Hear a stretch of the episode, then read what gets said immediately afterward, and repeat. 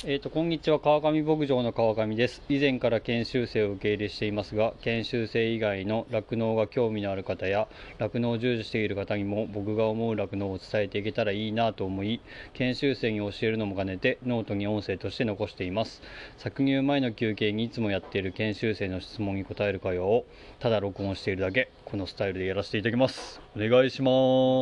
す。6月の餌の勉強とか栄養学の勉強をする前の前提、昨日話した自分のどういう経営にしていきたいっていうか、経営なので酪農というのはそこの目標に向かってどういう餌を使っていくかみたいな話を昨日触りで話したけど、今度は、ルーメンです。今日はルーメンのお話をしようかと思ってまして、牛は人間と違って四胃動物といって、ルーメンっていう大きいその胃袋を持ってて、その中で、草をとかでんぷんとかなんかいろんなものを消化する微生物を飼ってて、その微生物を活躍させることにより牛の栄養になるという、全く意味わからない生き物なんだけどでそのルーメンの中のお話ね、昨日の酪農プラス飼料給与と栄養管理みたいな酪農プラスのやつをちょっと見てもらって、で中段ぐらいにね、飼料成分と養分要求量って書いてあるところがあるかな。搾乳牛に対してポイントとなる栄養薄は乾物DM ね、と素タンパク質 CP、 過食化養分総量 TDN などで表されるエネルギーと炭水化物、繊維質やでんぷん、この4つですと。筆者の経験、これらの養分量を最低限満たしていれば乳生産や牛の健康を大きく外すことはありませんということなので、この4つだけを重点的に、もう他にもめちゃくちゃいっぱい微量成分とかミネラルとかビタミンとかそんなんがいっぱいあるんだけど、ちょっとすいません。なので、4つの最低限満たしてやれば乳生産や牛の健康を大きく外すことはありませんということで、乾物からなんだと DM、栄養貧乳牛の監視とポイントの要素ね。乾物っていうのはどれだけ食べれるかってこと、牛が DM っていうのは、そう昨日言った使用栄養管理標準っていう日本のその牛をいっぱい調べて、だいたい平均650キロの体重のやつだったらこれだけ食べますっていうのが決まってて、どれだけ食べれるかっていうのが DM というものですね。そうこれも乾物って言って、現物と乾物って昨日話したんだけど、水分を取ったもの、水分が全部飛んだものが乾物ですね。サイレージを乾物計算する、サイレージの水分が半分だとして、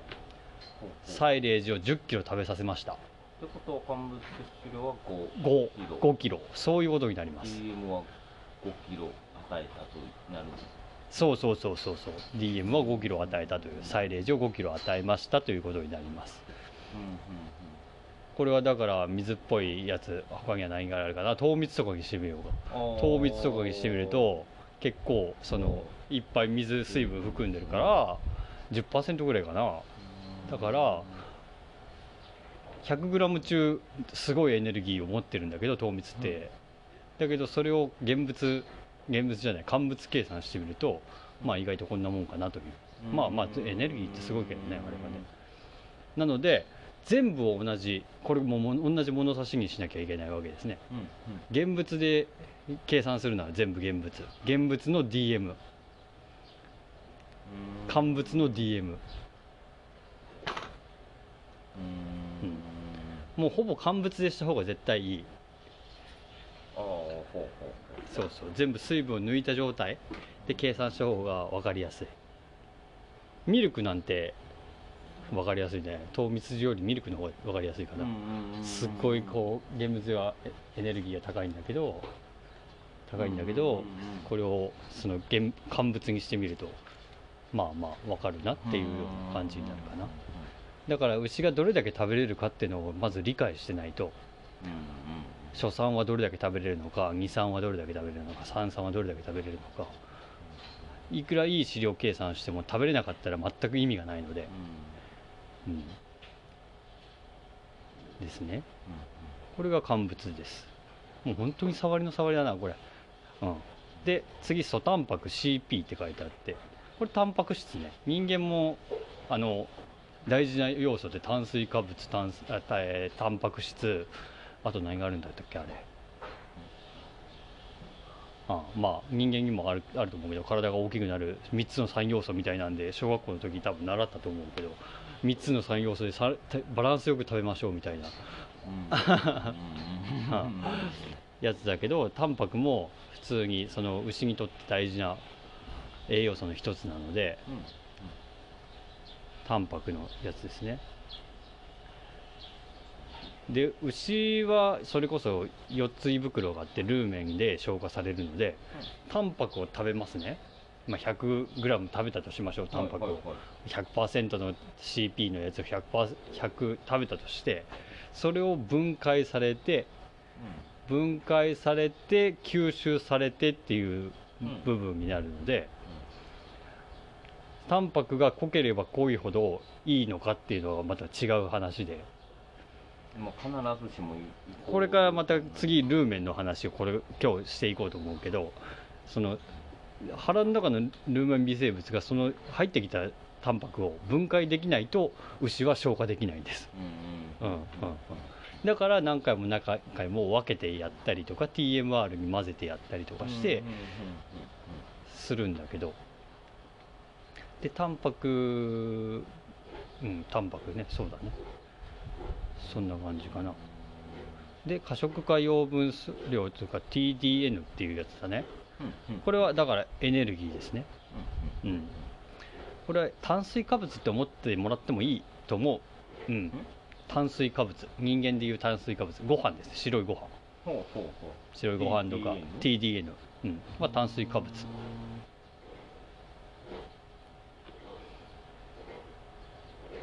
でんぷんもその中入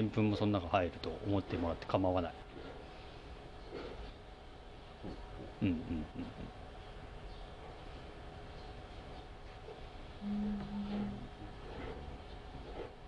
わかるかな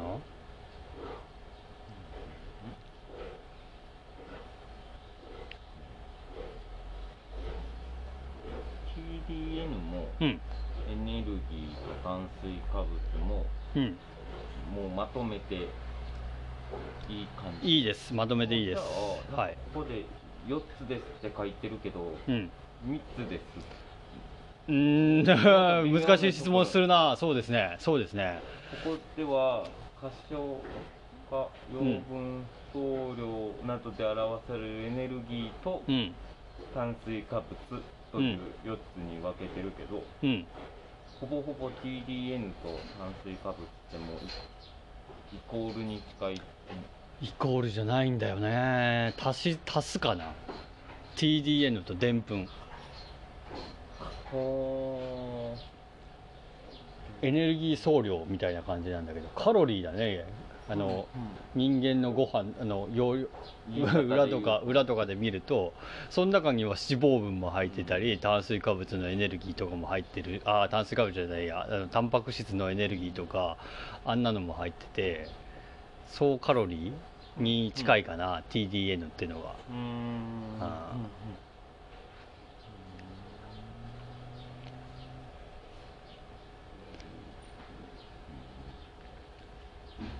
人間の考えで置き換えると、だから炭水化物が TDN、ご飯が TDN、CP って素タンパ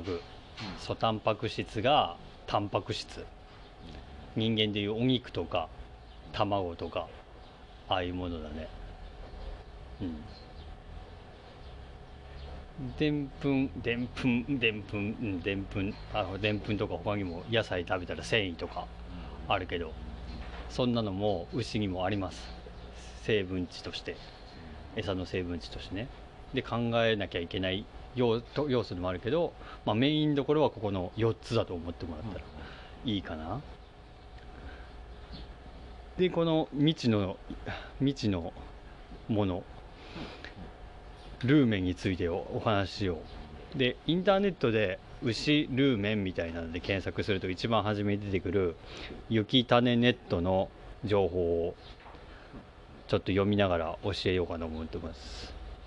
乳成分向上のためにルーメンを理解しよう。半数動物がルーメンを持つ意義は自分自身で利用できない飼料のエネルギー予備生物の力を借りて量からのものに代謝させることです。通常動物がエネルギー源として利用するのは炭水化物と脂肪です。炭水化物のうちでんぷんや糖などはどの動物も利用することができます。しかし繊維の中でもセミロースやヘミセルロースのような繊維質を分解する酵素を持たないためエネルギー源として利用することができません。ルーメンは自分自身の消化器官では消化することができない繊維生物を微生物の力を借りて消化するための器官ですと。うん、だから炭水化物をそのまま食べて吸収できるんだけど、牛は草をその微生物に食べさせることによってそれが炭水化物に分解されるというやつですね。自分の体だけど、うん、っていう、そうそうそう、昔から言われてる牛飼いと虫飼いってやつね。虫、腹の中の微生物を上手に飼えば牛が飼えるというやつですね。でここにザンザンザンザンザンってめちゃくちゃいろいろ書いてあって、こう pH がどうだとかなんとかかんとかとか書いてあるんで、まあ、また見てもらいたいんだけど、一番下のルーメン、中段ぐらいかな、ルーメン微生物の種類ってところのセルロース分解菌とかいうところから読んでみてもらうと。セルロース分解菌はルーメンで結成される酢酸の大部分を生産します。酢酸は乳脂肪の元となる成分であり、牛乳生産においてセルロース分解菌の重要性が分かりますと。これ覚えて、酢酸というのも覚えてください酢酸、セルロース分解菌が一生懸命動くと酢酸が増えます。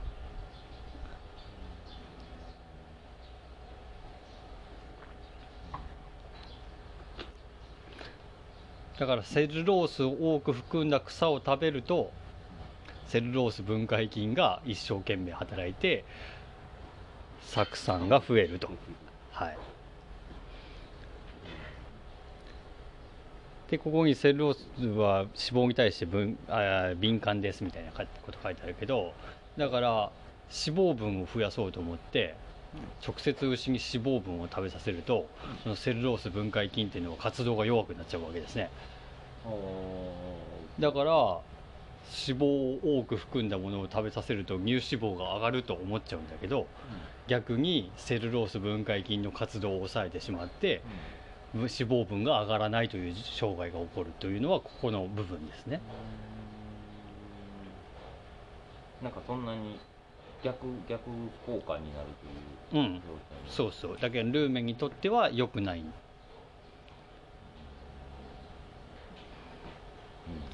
これがセルロース分解菌というとこですね。でここの次、でんぷん分解菌、糖分解菌って書いてあるけど、次のとこ、でんぷんを分解する菌はセルロースを分解する菌と明らかに異なります。でんぷん分解菌はルーメン pH が 5.5 の時でも pH7.0 の時と同じようにでんぷんを発酵させることができます。でんぷんを発酵する菌は主にプロピオン酸、これプロピオン酸っていうのを覚えてください。プロピオン酸は乳糖の原料となりますが、過度にプロピオン酸が生成されると乳脂肪を低下させます。今度これもありすぎてなさすぎても分かんないけど、そう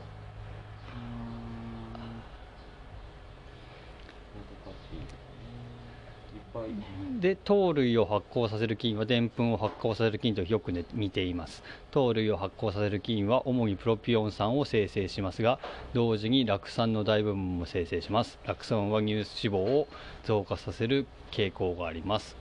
プロピオン酸を、だからまず糖類、でんぷんだね、でんぷんじゃない、炭水化物、炭水化物が入ることによってでんぷんを発酵させる菌が動いてプロピオン酸が出ます。うん、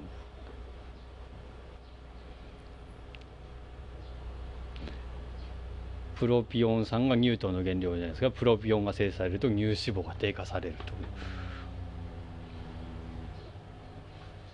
で、乳脂肪にかかるのはこの酢酸、酪酸、プロピオン酸っていうのが意識してやらないと乳脂肪が上がることないし、乳糖の元になる、その乳糖っていうのは牛乳のそのなんだ浸透圧とかそういうのを調整する部分でもあるんだけど、乳糖が上がらないと乳量は上がらないので、そう。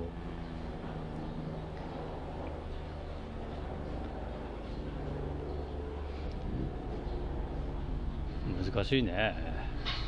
説明してるこっちも頭がこんがらがるぐらいでわけがわからないけど、もう、まあ、ここでは乳脂肪と今度書いてる感じっぽいけど、うん、まあ、乳量とかにも、うん、おそら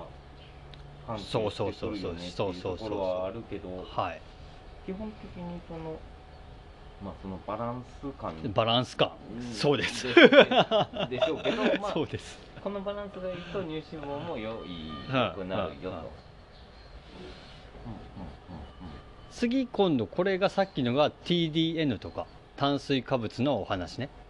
うんうん、一番最初に話したエネルギーの部分の分解してくれる菌の話で、次が書いてあるのは乳タンパクの分解って書いてある。セルロースやでんぷん、糖類を分解する菌を含めほとんどの菌がタンパク質も分解します。タンパク質が分解されて有機物の混合物をアンモニアが生成され、アンモニアは菌の細胞を作る新しいタンパク質に使用されます。アンモニアがないと菌が増えないわけですね。うんで、菌の増殖は炭水化物から生成利用できるエネルギー量によって制限されます。エネルギー量に制限があるときは必要以上のアンモニアがあっても利用されることなく、余ったアンモニアは微生物体タンパク質の合成に利用されず、ルーメンにより吸収され尿素として尿中に排泄されますと。だからタンパク質、さっきの TDN がないと一定量ないと、ちゃんとタンパクが入ってもうまいこと消化できないということなの。このだからバランスが大事で、余分に入ったタンパク質は今度はアンモニアになるんで、アンモニアは体にとって毒なので、あんまり必要とはされてない。その菌がちゃんと活用される分のアンモニアは必要なんだけど、余分なアンモニアは必要なくて、それは肝臓で中和されて尿として排出されるので、牛にとって大切な肝臓を傷める要因の一つはここにあったりしますね。タンパク質過剰摂取で肝臓を悪くしてみたいな。タンパク質、そうだね、そうそうそう、に行っちゃうとアンモニア出過ぎて、足が腫れたりだとか乳房炎になったりとか、繁殖性の卵子の影響に作用されたりとか、そういうことが起こりますね。なのでバランスなんですね、本当に。炭水化物というか多くてもダメだし、多くても使われないし、タンパク質が多くてもまた体に負担がかかるしという状況ですね。で、この下の方にあってプロトゾアっていうのが、プロトゾアは砂防酸を不飽和することで、プロトゾアが活動しやすい pH は 5.5 から 7.0 ですって言って、だからタンパク質がいっぱい入るとアンモニアがあって、酸が酪酸とか酢酸とか酸がやって pH がどんどん落ちてしまうんだけど、 pH が落ちるとその菌が活動しにくい pH になっちゃって、動けるんだけど動けないみたいな、まあ、いるんだけど動けない、いい感じではない。そうそうそう、ホームグラウンドじゃなくてアウェーに行っちゃったっていう、そうそうような感じかな。この、ね、数字だけで言うとやっぱり pH6 ぐらいが、うん、まあベストっぽいのかな。そうです、6から7ぐらいが一番いいとされてますね。でもなんか難しいですよね。そのまあ6と7ってちょうどまあ間、うんうん、だからかといって3は出てくる。そうそうそうそう。どんどん下げようとする。かといって上げすぎても、うん、そうそうペーハーが上げすぎても、そうそう活動できないと。その常にこう。一定じゃなくて、うん、あるもんが上がったと思ったらこっち下げなー、そうそうそう、こっち下がった上げなーっていうのですもんね。そういうことがあるから TMR というものが生まれたわけで、ずっと一口食べたらもうずっとペーハーも安定して配合も粗飼料も両方とも入ってっていう究極の混ぜご飯が TMR という発想ですね。で下の方にルーメンの恒常性を維持させるため、牛はアルカリ性である唾液をルーメンに送り込みます。これが反数ですね、うんうん、反数をすればするほど唾液が入っていってpHが上がっていくわけです、うんうんうんうん、中和されていくわけですね。酸性に傾いたものをルーメンの中で中和されることによってそのバランスをやってる。で反数をさせるためには繊維質が必要なんですね。最初のやつの TDN の中にも繊維分って入ってるんだけど、そう繊維とかいうので別で分かれたりするんだけど、その繊維分がないとその反数ができないので pH を上げることができなくて、ずっと酸性に傾いたままでルーメン微生物がうまく使われないという状況なんですね。これはだからその繊維の質にもよるし、繊維の物理性っていって長さ、長いやつだと噛もうとしてアグアグ咀嚼することによって唾液が分泌されるというところもなってますね。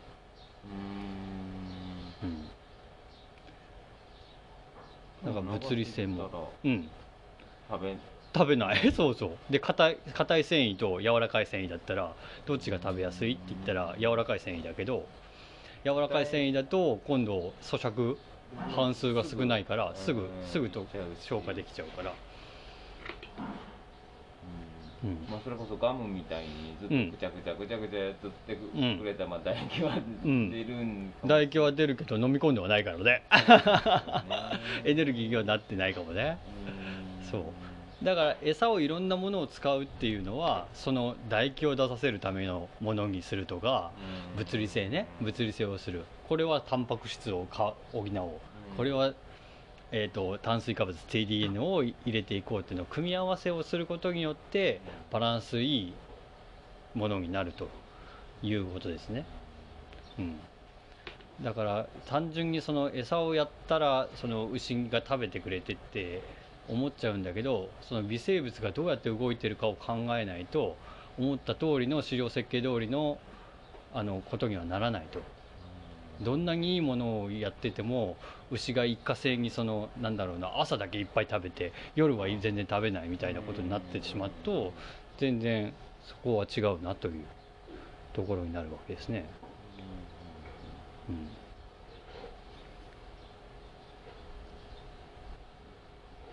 ん、あと下の方はなんかルーメンの構造のことなんだから、まあこれはいいかな、時間がある時に見ておいてくださいぐらいな感じかな。でこれルーメンは大まかにこれ言われたけど、本当にルーメンの中身どうなってるかはまだ解明されてないぐらいの謎の大きい。そう、うちの牧場ではこの繊維が分解できるけど、あそこの牧場では別の繊維を分解するみたいな。そう細菌号がどういう風になってるか、組み合わせがどうなってるのかっていうのはまあ未知なんで。そうでそのルーメン微生物がこう入れ替わったりなんやかんや餌を切り替えたりした時に、だから配合を肩で買うのか粗飼料をメインで買うのかで、その結構無理なやつでも牛って慣れてくれるというか、その腹の中の細菌がの構造によって変わってくるので、そうそう計算上無理やろうって思ってても意外にいい感じで入室もあれみたいなこともあるあるある。すっげえ食べやすい餌だなってやってやめても食べてくれなかったりとか、そんなこともあるし、それは牛が嫌なのか、物理的に牛が嫌なのか、鼻の中のルーメンが消化できないのがどっちなんだろうなっていうのは、だから乳成分とかそういうのを見ながら、牛群検定の結果を見ながら調整していくのがまあありだなとは僕は思うけど、うん、なんか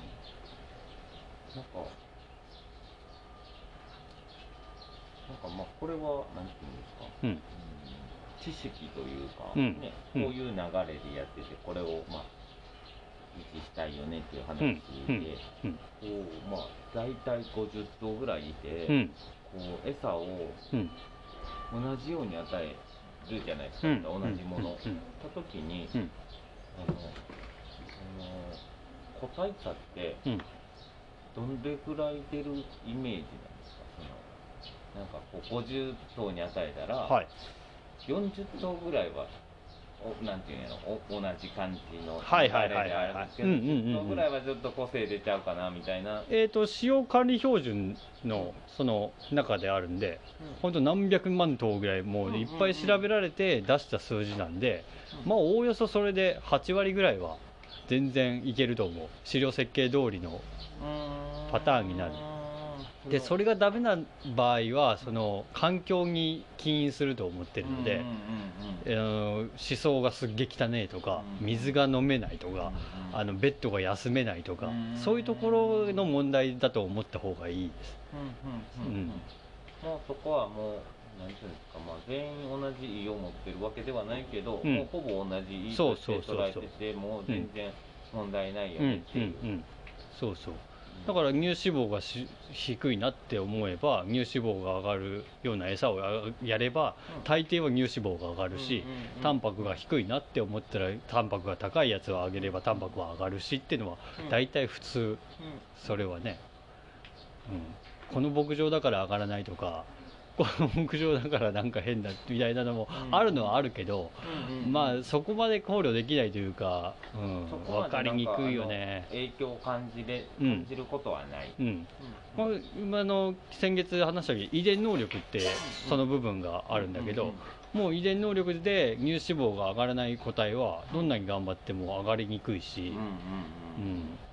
だから牛群検定のその体型とか検定結果だね、もう絞ってみてどうなるのかっていうのをいざ実際調べてみればそれはもう分かってくるので、だから与えた餌がちゃんと消化できてちゃんとその乳成分として出てくるのかっていうのを結果をちゃんと見てそれを意識しないとやっぱダメかなとは思うね。まあそれこそ餌変えて2週間ぐらい、そうだね、ルーメン微生物が落ち着くまで大体2週間だと言われてるので、そこでもまたこうどんだけ変わったんかなっていうのは、まあやってみなわからない。そう、やってみなわからない、そうそう、そのタイムラグがやっぱあるので、人間は食えばそのままね、1袋1個しかないからそのまま 100% で入っていくんだけど、それがどういう感じになるのかはちょっと分からなかったりするからね。そうそう。でもう一個 TDN とは何かみたいなのをさっき送ったんだけど、牛、乳牛ホルスタイン TDN とかそういうのでインターネット検索すると、酪農プラスの質問コーナーのところに、牛の飼料成分で使う TDN とは人間におけるカロリーとは違うものなのですかという、さっき言ったね、人間でいうと炭水化物のようなもんだよって言って、ご飯、白いご飯のようなもんだよって言ったけど、ここにちょっと詳細が書かれてます。牛の飼料カロリーやキロカロリーは人間が摂取する食品に含まれエネルギーを表す単位です。一方 TDN は日本語では過食化養分総量といい、家畜の飼料中に含まれるこれもエネルギーを評価する指標の一つです。すなわちエネルギーを表すという点では TDN もカロリーも一緒です。ただ違うのは TDN の重さの単位であるグラムやキログラムで表されます。したがって人間の食品中のエネルギー値を100グラムあたりキロカロリーと表示されるのに対し、使用中の TDN 含量で表示されますということですね。で TDN とは何やかんやってこう計算式とかいろいろ書いてあるので、まあ難しいですけど、イコールではな、そうそうそうそうそうそうそうで、うちで使ってる子牛のスターターのやつの裏にどの餌にも成分表っていうのがついてまして、その成分表を見てもらったらいいと思うんですけど、ここに素タンパク質、素脂肪、素繊維、素海分、カルシウム、リンで、これが TDN だね。で何パーセント以上って書いてあるでしょ。だから最低値をここに書いてあるだけで、実際そのこのだけ振れ幅があるっていうのが、その中身の原材料が毎回毎回同じわけではないし、ね、またその最低ラインはそうそうそうそうそうそうそう。だからやってて牛にやってて、その最低ラインは超えてるからあれなんだけど、過剰になる場合もあるよっていうところも、まあ、ほぼないけどね、ギリギリここら辺の数値を攻めないと、餌屋さんもね、その余分な餌入れたって面白くないしね。うん、うん、それで値段今回いいんで上げてください。ああ、ないないないない、そんなことはない。これはまあ配合飼料のスターターのやつだけど、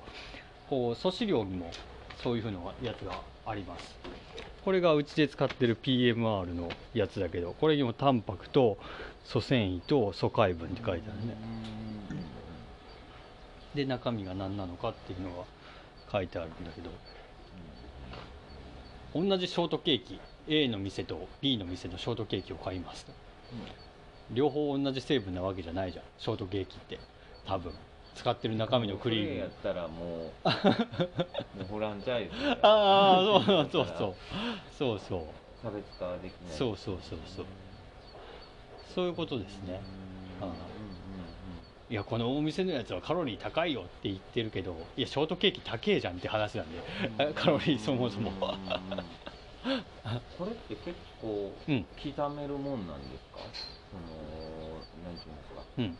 例えばこちらが、要はまあやるかやらんかわかんないですけど、その素タンパク質をこう 10% 以上か 15% 以上で 5% 刻みぐらいなのか、なんかわからないけど、その 2% とか 3% でもいじれるもんなんですか？いや、それは頼めば全然いじれる。中身ちょってその変えればいいけど、さっきも言ったようにバランスなので、この餌1個だけやってればいいっていうものをまあ作ってはおられるけど、そんな簡単なものじゃなかったりするし、そうやっぱ繊維っていうか草をメインに考えていかないと。でじゃあ自給飼料で取った草ってこんな成分値ついてないじゃん、分かんないじゃん、絶対的、まあ、分かんないじゃん、分かんない、ね、そう A の補助 B の補助があってたとして、多分 A の補助も B の補助も成分値違うはずなんだよ、だからどうやったらいいかっていうのは、そのやつの補助の、一個一個の成分値を出すのがまあベターだけど、大体、混ぜてしまったりとか、このバンカーサイロとかそのサイレージを貯蔵するものの場所によって成分値を測っていくっていうようなやり方をしたりとか、だから自分が作ってるものはどれくらいの成分値なのかっていう測ったりしたりもするし、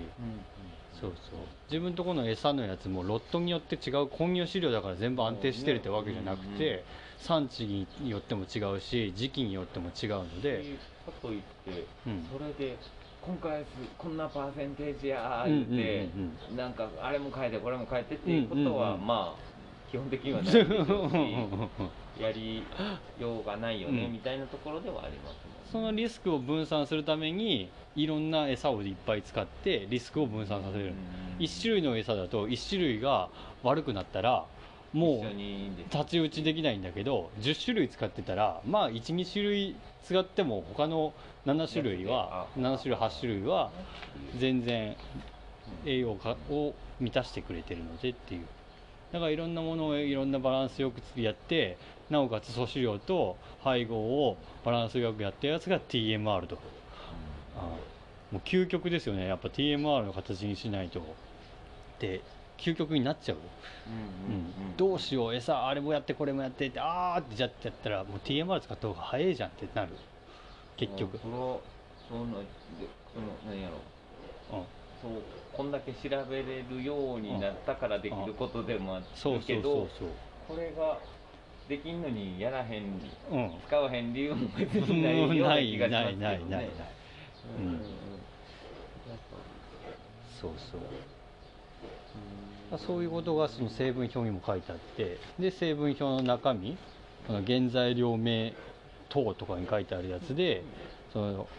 穀類が何%、さっきの油かす類とかそういうのになってくると脂肪が高いものとかになったり、それが何%入ってるのかってここで見れますね。だけどその中身が何が入ってるかじゃなくて、成分が満たされてれば別にね、いいっていう。だけどこっちの方でまあ物理性とか消化性とかを見たりするっていう感じになるかな、原材料の方で。やっぱ同じスターターでも、なんかうちの牛にはこれ合わへんのかもなっていうこととかもあった、ある。だけどその物理性ってさっきも言ったけど、そのスターターに関して言えば、そのペレットになってるのかフレークになってるのか、フレークはほとんどあれはないけどあ、フレークじゃないや、マッシュっていって粉っぽいやつになってるのか、そうそう、何を求めていくのか。牛がとにかく食べてくれないっていうんだったら、食べやすいような原材料とか食べやすいような原料にしなきゃいけないし、食べてくれるんやったらもっとこう攻めれるかな、っていうのも考えられたり。それは親牛も一緒ね。だけど食べてくれなきゃ意味がないので、食べてくれないんだったら食べれるような構造のやつとか食べやすい繊維のものとかに変えなきゃいけないし、そういうのが裏でこう見えますね。 見れることができます。で、自分のところはどういうものを使っていこうかなっていうのが、目標がちゃんと定まってないと、あの商品はいいな、あっちの方が成分が高いけんあれがいいかもしれないっていうなっちゃう。出ましたよってね、そうそう、あ、じゃあ使いますってなって、そっちの方が安いんでしょ、じゃあねちょっと違うかなとは思ったりするわけです。どんなにいい餌だったとしても牛が食べてくれなきゃ意味ない、ルーメン微生物が消化してくれなきゃ意味がないという大前提のお話ですね。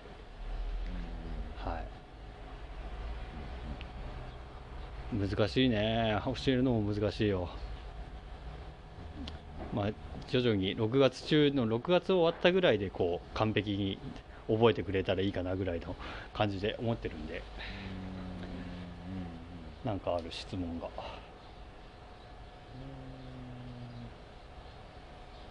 なんか普段で、なんかその、なんていうんですか、TDN を気にする時とかって、なんかどういうタイミングで気になります？僕の場合はもう飼料設計をお願いして、で、そのこれだけやれば牛が満たされる、乳量これだけの時はこれだけ満たされるっていうのをもう全部出してしまってるので、それを与えてちゃんと食べてるか確認してだよ、食べてておかしなことがあるってことは乳量が多く出てるとか、何かストレスがかかってるとか、そういう考え方になるから、餌を変えてそれをカバーしようっていう気にはちょっとならないな。なんかその TDN をちょっといじろうかなみたいなことは全然、まあもうなんていうんですか、考え終えたところ的な部分でもあるからか、毎回その検定でこう答え合わせしてるから、食べれないんだったら、そのTDN が欲しいんだったら、配合のタンパクの分を下げて TDN を上げるようにすればね、タンパクは下がるんだけど TDN は増えるじゃんね。というか、じゃあその検定はね、基本的に1ヶ月に1回ぐらいやって1年で12回はするからっていうのはあって、その例えば自分が今使ってる TMR とか、スターターとかを、なんかこう一定の期間で、なんかこう合ってるかな合ってないかなみたいなのは、見る1年に1回とか、なんか見るそんな感じなんですかね。牛群検定の結果も見るし、血液プロファイリングっていって血液の成分も見るので、僕はね、やっぱやった餌を食べれてるのかと確認するのと、ちゃんと消化できているのか、栄養になってるのかというところまでやらないと、一概に餌が悪いなんてことは言えない、僕は。まあそのそういうタイプ、そういうタイプです。タイプ的にはそういうタイプです。はい。まあでもまあこの TDN は、うん、というか TMR とかも含めて、餌を見直すのはまあ毎回じゃないけど、うん、まあ1年に1回とは言わず、うん、常に毎月一応気にはしてるけど、だからその労力的にその牛がコロコロコロコロ餌が変わって、それにその牛が体調悪くなってもそれを戻せる技術やその治療とかやるとか、そのまあ変えたとして8割はうまいこといく、でも2割は悪いことになるじゃん。それを何回も何回もリスクを冒してやるのも別にいいと思うなら、その経営のやつで餌代を下げたいとか、そのもっと儲けたいとか思ってその病気が出ても構わないよっていう考えだったら全然それでもありだと思います。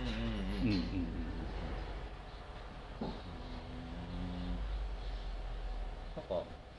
う今はじゃあ結構もうずっと固定な感じですか？その他のやつとかスターターとかにしても、もう結構そうだね。みんな自分がやりたいものをやってるけど、でもまた知識というかこの技術が増えて、またメーカーさんも一生懸命それ頑張って新しい商品出してくるんで、それがあって自分のコンセプトに合うようなものだったら全然使いますね。コロコロやっぱ基本的には餌はコロコロ変えたくはないけどし、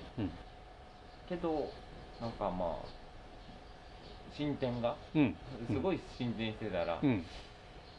かずっと俺はこれで一生えんやんじゃなくて、まあ変えていきたいよなっていうところは。そうそうそう。いやだって去年の牛と今の牛がまず違うし、去年の牛と今の牛群が違うし、ねえやっぱ変えていかないと、微調整はしていかないとちょっとどこかで悪いことが起こると思うね。なんか過疎とかよくそんな人が多いなって逆に、これ変えれる人ってパンパン変えれるんですけど、変えられへん人っていつまでもその希少部品というか作ってない部品を取り寄せてどうしてもそれじゃないとできへんとなっちゃうんですけど、なんかその切り替えれんくなってしまうと終わってしまうみたいなところもあるから。なんかそこら辺に関してはそのちょっとフットワークある意味ちょっと軽くもないとダメだなというのはなんとなく。いやでも自分の労力だけだったらいいけど、牛にダメージがくるのはやっぱきついからね、その飼い主にとってね。キュッとなんかこうなんかパチッと切り替えたらできるとかそういう問題でもないから。でもあれですね。もうそれもルーメンってわけわかんないから、本当にルーメンって意味わかんないから。そうそう、食えるんかいって思ったり食えんのかいって思ったりするし、ここってそのなんかデジタルの数値でもないし、川上さんのその感覚の部分、センサーな部分があると思うんですけど、その食えてる食えてないのその判断基準ってなんていうんやろ、面でさっき2プッシュしたけど、なんかこれぐらい残ってるなっていう時とその、あれぐらい残ってるよなの時ってあると思うんですけど、そういうのって言うたら人に伝える時ってどう変換して言うんですかね。もうだからもうそれを物差しするにはもうルーメンフィルスコアを取って見てもらうしか観察してもらうしかやっぱないよね。食べてるかどうか、いつもやってる量と比べてどうなのか、日々の観察しかないからね。そこら辺は、まあ伝える時もまあ落ちてるんでみたいな、スコア落ちてるんでみたいな、スコア上がってるんでこれでいいかと思ってますみたいな、そこら辺ってなんかみんなもどうしてるもんなんですかね。みんなというか大きい牧場はフリーストールになるじゃん、フリーの治療形態だから、だから TMR を食べさせるだけ食べさせる、食べたら食べた分だけいいっていう考えだからな。ペーハーがどうだとか、そのプロピオン酸だとか酪酸とか全然もう考えなくて、食べるか食べないかの選択になってくるから、食べてれば OK、食べてなきゃちょっとやばいっていう発想になるような餌になってるんだよね。そう。フリーはまあそうなります。そうそうそう。まあそこら辺がまあ細やかにはできない。うんうんうんうん。だから使用形態にもやってもやっぱ違う。ね、そうそう、分離給与なのか TMR なのかっていうね、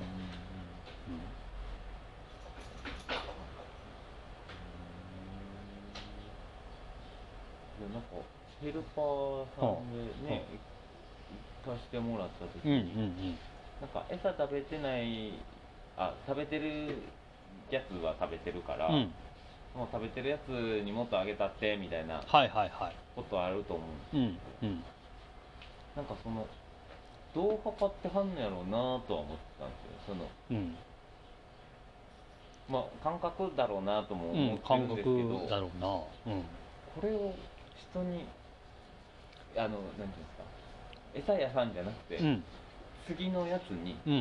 える時に、どうしたんかなと、どうするんかなと。教えるってなったらやっぱ測ってやらなきゃね。チモシルーさんオーツとかあるんだったら、で栄養設計上でチモシ2キロルーさん2キロオーツ2キロとかだったら、もうちゃんと2キロ2キロ2キロ測って目の前に置いてきれいに食べてるなって確認しなきゃ無理無理。だからなんかそこら辺ってなんかどっちかこう、それこそまあうんちして、まあ粘液と勝ちとかもようわからんままとりあえず糞かくのと、あるなと見るのと、その作業としたら餌押すとか餌やるとかって簡単なようで、ただその残った具合とかも含めて観察しようと思ったら、で人の感覚には結構やっぱ差があるもんだから、あるよ、あるあるある。なんか実際に見た同じもん見てもその意見が分かれるように、なんかその加減ってすごいなんか自分がこう上げてないと余計に、それも365日牛舎にいるから、その小さな変化に気づけない部分もあって、僕もだから種付けに他の人とかのところに行ったりするけど、前ちゃんとしたコンディションだったのに多分これ餌少ないんだろうなっておじいちゃんおばあちゃんが飼ってるところに行って思ったりする。これ餌食べてますかって言ったら、いやちゃんと何キロ食べてますけどね、ちゃんと配合これだけやってますけどねって言ったりするけど、絶対どっかでサボったりとか絶対やれてないんだろうな、なんか餌の安いものに変えたんだろうなとか思ったりとかしたりするからね。だから日々の観察だなやっぱりね。なんかそこら辺なんか次の人たちにそのなんか含めて餌の話する記事も含めて、結局普段、なんか何も考えずにあーってやっとけるんやったらこの仕事楽やけど、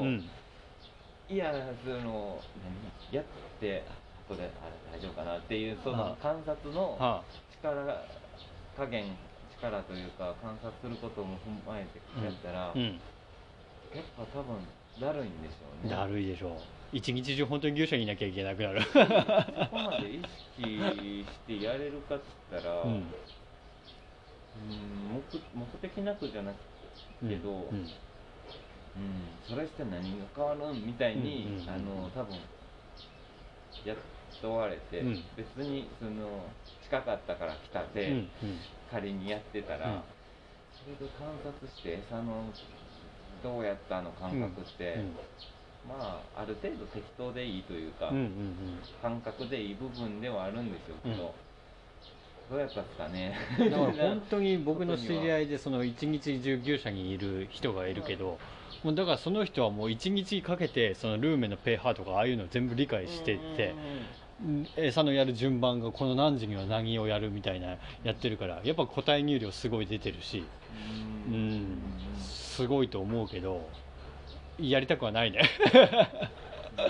そのプロピオン酸が上がったからじゃあここでってこれをやるとか、ここで pH が下がったんだからここでまた餌を追加して素子量を入れて pH を上げていこうってやったりとか、もうほんと切り詰めたらキリがない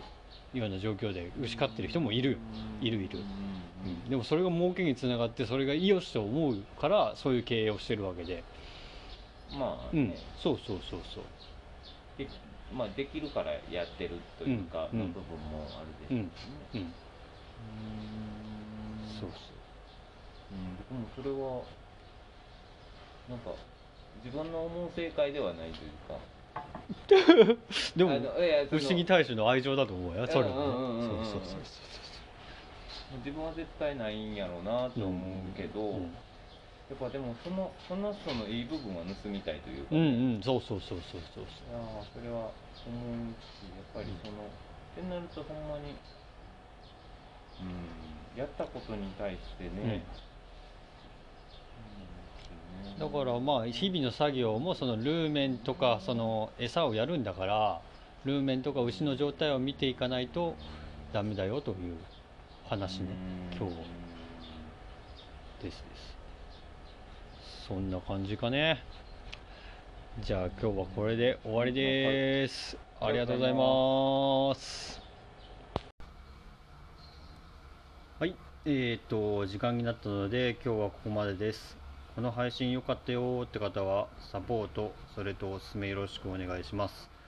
質問などはコメントや DM、 その他にも Twitter や各 SNS、 質問箱もありますのでそちらでお願いします。あとこんなことが知りたいとかやってほしいなんてことがあれば募集しています。酪農家の本業に支障が出ない程度に継続して頑張っていければなと思っています。じゃあではこれから搾乳します。ありがとうございました。